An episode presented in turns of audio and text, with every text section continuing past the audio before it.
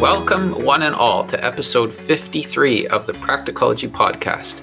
And a warm welcome back to you, Justin Pratt. Last week you introduced us to the theology of giving, and I really enjoyed your emphasis on how God is happy and generous. And it's when we worship the joyfully generous God that we become joyfully generous too. You also taught that our giving can be a part of our worship and not just the fruit of our worship. So we're glad to have you back on, and we're looking to to help us a little bit more this episode with the practical aspects of giving. Thank you, Mike. Glad to be back. And today we're carrying on with the more practical session of this two part podcast on giving. Last session emphasized the fact that giving should put a smile on our faces. And as I reflected on smiling faces, the image of my four year old son, London, came to mind. This past spring, the wonder of planting seeds and watching them grow occupied his mind. As each seed grew, another idea for a, a plant popped in his mind. He moved from the usual suspects of beans and peas and started to want to plant apples and oranges and till he ran into a stop with a goldfish cracker. As I would return from work, he would just be dancing as I would show as he would show me the progress of his plants. Well, You'll have to tell him someday, uh, Justin, that had he planted a goldfish cracker in the early days of Narnia, he would have seen a goldfish cracker bush emerge from the ground, and it it would have actually worked. But yeah. uh, we all we all love um, seeing life through the eyes of a child, and I love how the Bible itself takes up simple imagery that even children can relate to. Uh, the Bible talks about giving as a kind of sowing, and it's a kind of sowing that actually works. Yes, and that's what you know. Kind of thought as be a good lead in here. Here's a here's a boy planting seeds and is putting a smile on his face, and I just thought that goes together here. When we give, we talked about how that puts a smile on our face, and and Paul uses that imagery of sowing and reaping in this whole um, atmosphere of giving in Second Corinthians 9 and as well in Galatians 6. And so he teaches us in these passages in the New Testament some laws of the harvest. And we'll just run through them here. The first one is that you reap what you sow. You, when London planted a bean plant, a bean seed, he expected to get a bean plant, and uh, planted a pea seed, he expected to get a pea plant, and that's why he was wondering if a good fish, cra- a goldfish cracker would give him a goldfish bush, and um, that's just the expectation. We expect to reap what we sow. And so if we sow a life of giving, we would expect to reap a life of giving in the same way. The second uh, point, the laws of the harvest, is that you reap proportionally to what you sow. So if we're stingy in our planting, we'll be stingy in our harvest. There'll be there won't be as much coming back. Paul is enjoining us. He's he's asking us. He's He's teaching us that we should reap uh, that that we want if we want to reap bountifully that we need to sow, sow bountifully that we want to be liberal in our in our planting and so we need to give in this kind of way. We also learn that you reap more than you sow. You plant one corn seed, you get a whole corn on the cob, if not two or three of them. And so the responsibility of giving is is actually working in our favor. We're only doing the small part and god as he uh, as he has set these laws of the harvest into our world it, it, we expect actually to get far more back from than uh, what we've actually invested in his kingdom. And finally we're taught that you reap according to the manner that you sow and what I mean by that is we're told to sow in faith, in expectation of a harvest. We're to sow generously. We're to sow cheerfully. And the crop really then is a reflection of the farmer's character. I don't know if you've talked to farmers at all, but um, some farmers, no matter how good the crop is or how bad it is, are the same. They're cheerful, they're happy. They just take whatever the harvest is as from the Lord. And other farmers, their disposition is is is surly, or you know, ungrateful, unthankful, and no matter if it's the greatest crop they've ever had, they're they're still looking for more. And so, really, what we have here in this whole avenue of giving and this spiritual discipline and this dispensation or responsibility that God has given to us in this in this area of service is it's not only a means of of reflecting the heart of God and sharing in his generous heart, but it also actually becomes a means of exposing what's actually in our heart. What kind of a farmer are we? The whole concept, the responsibility of giving, then not only is it a means of meeting the needs of others, but it's uh, it does reflect a lot on us and is a means of exposing who we are as well. Right. Yeah. So um, the Bible gives us these laws of the harvest, and and for those of us who are a wee bit severed from our agrarian roots, Justin, let me just uh, recap what those are. You reap what you sow. You reap proportionally to what you sow. You reap more than you sow, and you reap according to the manner that you sow. thus, we should sow with generosity and, and cheerfulness and so on. So the Bible gives us these laws of the harvest. Does it also give us some principles for our giving? It does, and the Lord actually gets right into it fairly early in his in his ministry. If you're reading the Sermon on the Mount in Matthew six, he gives us some straightforward injunctions with respect to how we should give. It should be silent. Our alms are before God. Our gifts are before God. Where we don't give in order to be seen by others. The left hand is not to know what the right hand is doing. Is kind of the phrase that we think about, and uh, so we're looking for the Lord's approval in these things. The the uh, we don't give in order to be um, to have the approval of man here on earth, but we're looking for an eternal reward. So what we're we're doing is is we're trying to to to to transfer our worldly possessions into things that are of eternal value. So we don't give to get. I mean, there's a whole social gospel out there of preachers who tell you that uh, you should send them your seed money so that God can bless you with a harvest of wealth. That's not what the Bible talks about when it talks about giving. We don't ha- we don't give with the expectation of of uh, becoming wealthier. You know, as if we're trading in a hundred dollars and God's going to give back a thousand, and in that kind of a, a mathematical type of way. When we are the idea of giving is is a, a means of of, turning an, of obtaining an eternal inheritance of looking for things that are are spiritual and and lasting. And so the we need to be careful of having that kind of a, a concept or that kind of a view that there is some sort of selfish or even covetous as we mentioned last week motive behind even in our giving as well.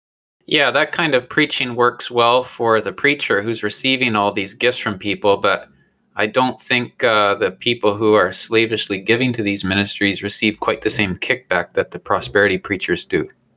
No, it's uh, they definitely the. I mean, the preacher definitely receives his present physical reward, but there's uh, sadly there is no spiritual wealth in That's right. for them. Yeah, good point. So the question could be asked. So I'm interested in giving when, how, where do I give? And uh, we live in the same world as they did back then in Bible times, surprisingly as it may be to us at times. But there's the poor and needy.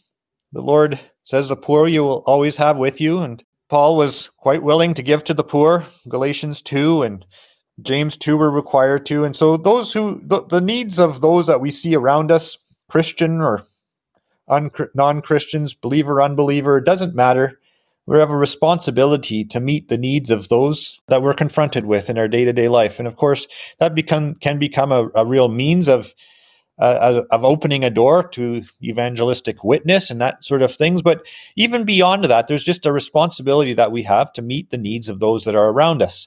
Of course there's the lord's service as well when we think of of those who are working on behalf of the lord and full-time capacity or even in in other ways. I mean it doesn't even have to be a you know a commended worker as we would be more maybe perhaps more used to thinking about things in the gospel hall but there there is a responsibility to meet those and to to actually partner in this work to be become a part of these of of these different ministries that are out there that you can partner with and be a part of as they seek to to spread the gospel in other places and of course, there are agencies that can help out with this. I mean, you might wonder, you know, so How would I communicate a gift to a person in another side of the world or that sort of thing? A missionary on a mission field. How do I get the money to them? I'm I'm nervous about sending cash in the mail or or writing a check or how would they cash a check on the other side of the world? How does all that work? Well, there are agencies to help us with this and. Uh, some of the benefits of some of these agencies too is not only do they have a means of communicating the money to those that need it directly, but they can also provide you with a donation tax credit, which can be helpful on your income tax as well. And uh, some of those that you might be familiar with would be Gospel Trust Canada or Missionary Service Committee, MSC Canada. You can look those up online, and and there are others of as well, different other parachurch organizations that are that provide you with the means of of giving to good causes, good outreaches, good activities, and increase your interest and uh, fellowship in these kinds of things. And uh, I would encourage you to look into these kind of things and to and to familiarize with yourself with these possibilities and and opportunities. Another thing that I think is perhaps maybe a little more um, trendy these days, and uh, maybe it, it shouldn't be trendy, and maybe that's a you know a bad word choice, but social justice has become a, a real buzzword of late, and uh, for good reason.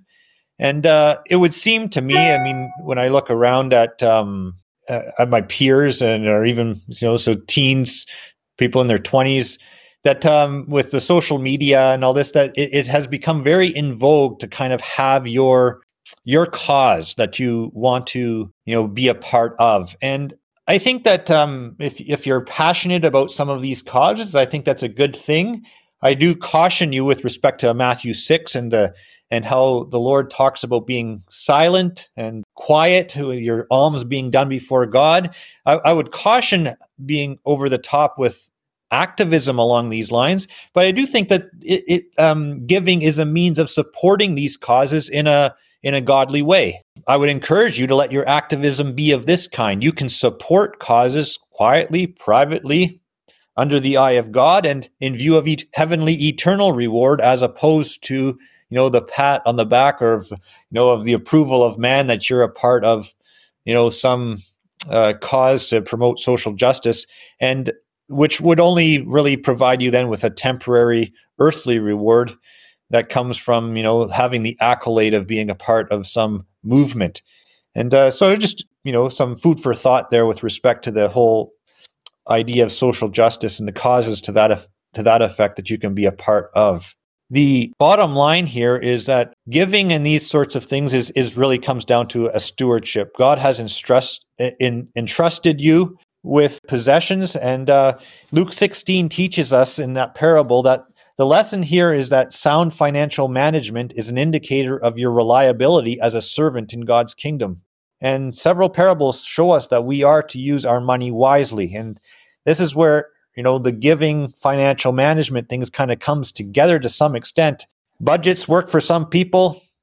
You need to consider your spending habits. If you have leaky, uncontrolled spending, you're probably never going to be able to give, or you're going to give in a fairly haphazard way this is where you need to bring these things down to the where the rubber meets the road and kind of look at your income, what's coming in, and look at your expenses and and consider these things if you're going to actually be disciplined about your giving.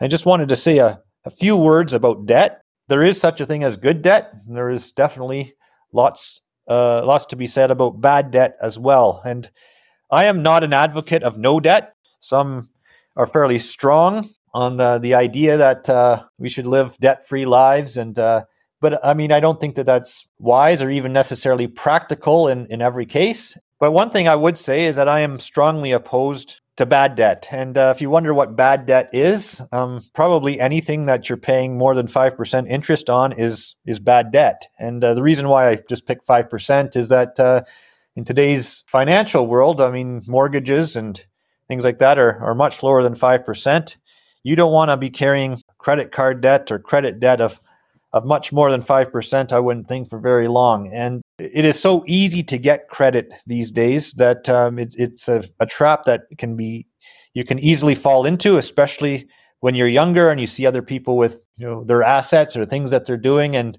or maybe you've grown up in a family where you know you you had easy access to a lot of toys, even trips, that sort of thing. And now you're setting up your own family and you just kind of are used to that kind of a lifestyle. And so the way that you can continue to finance it is by by easy credit. You know, I, I really think that it's something that you should spend some time thinking about and looking at. Um, it's actually not a bad experience to to live being tight for cash because it does provide you with an opportunity, maybe less of an opportunity to give, but it does provide you with an opportunity to be uh, diligent and and disciplined, but it also provides you with an opportunity to be a recipient.